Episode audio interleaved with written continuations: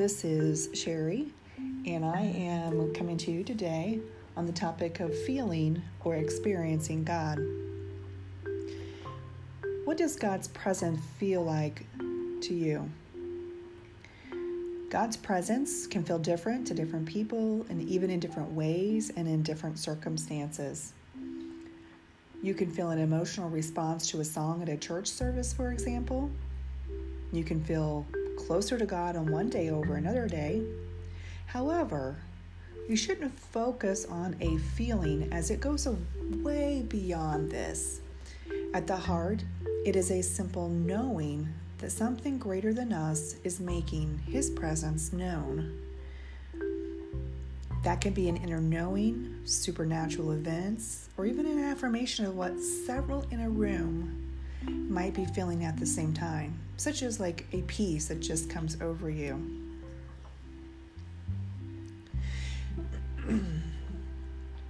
Joseph in the Bible sat in prison for 13 years waiting for God to rescue him. Did he feel close to God during that time? Maybe occasionally. But that probably wasn't his daily experience. I mean, he was in prison. He probably ate moldy bread and prophesied that people would be beheaded, yet God was present with him. God teaches us to walk by faith, not by sight or a feeling. Life is full of highs and lows, and sometimes we do have a mountaintop experience, like being on a weekend spiritual retreat, where you are just focused on God. So let's spend a few minutes diving into the role of the Holy Spirit to better understand how we can experience God. Scripture says in John 14 26, But the Helper, the Holy Spirit, whom the Father will send in my name, he will teach you all things and bring you bring to your remembrance all that I have said to you. And in Romans 8:26 it says, Likewise, the Holy Spirit helps us in our weakness, for we do not know what to pray for as we ought, but the Holy Spirit Himself intercedes for us with groanings too deep for words. When you accept Jesus Christ as Lord and Savior of your life, Acts 2 38 says, Ask for forgiveness of your sins, and you will receive the gift of the Holy Spirit. So, the Holy Spirit is then with us always.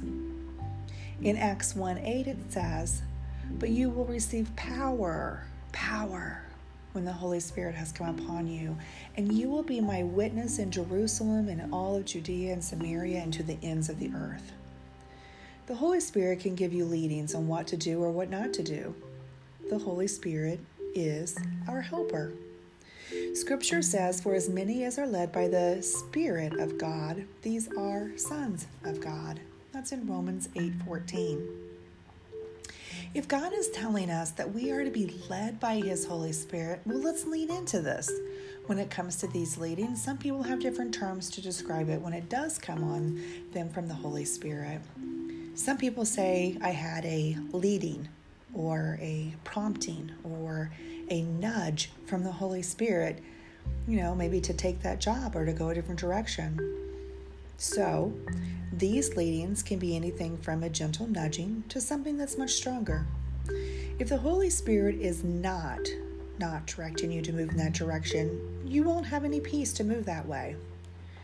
Once you become attuned and you pay attention and you just ask the Holy Spirit questions, you will begin to learn through trial and error and start to be more in tune with the leadings.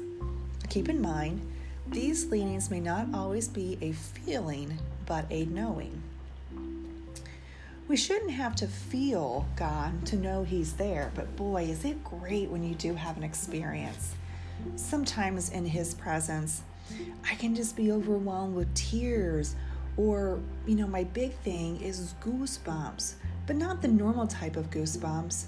It's like my hair stands on end for a long period of time when I'm experiencing God, and it doesn't go away. It's not like I just got the chills, it's so much different. For me, it's just usually a confirmation of something being said or an affirmation of the direction I am going. I have a knowing that it is of God. When I am in the presence of darkness, I now even recognize it. I never recognized it in my younger years, or maybe I just didn't pay attention, or maybe I wasn't in tune.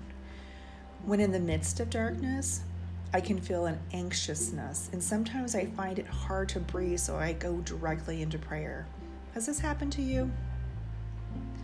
I recall this happening to me when I was in a home and I realized three of the ladies there were trying to provoke a spirit which is not God's will. My point being, you can feel, but you don't stay in that feeling forever. It requires faith.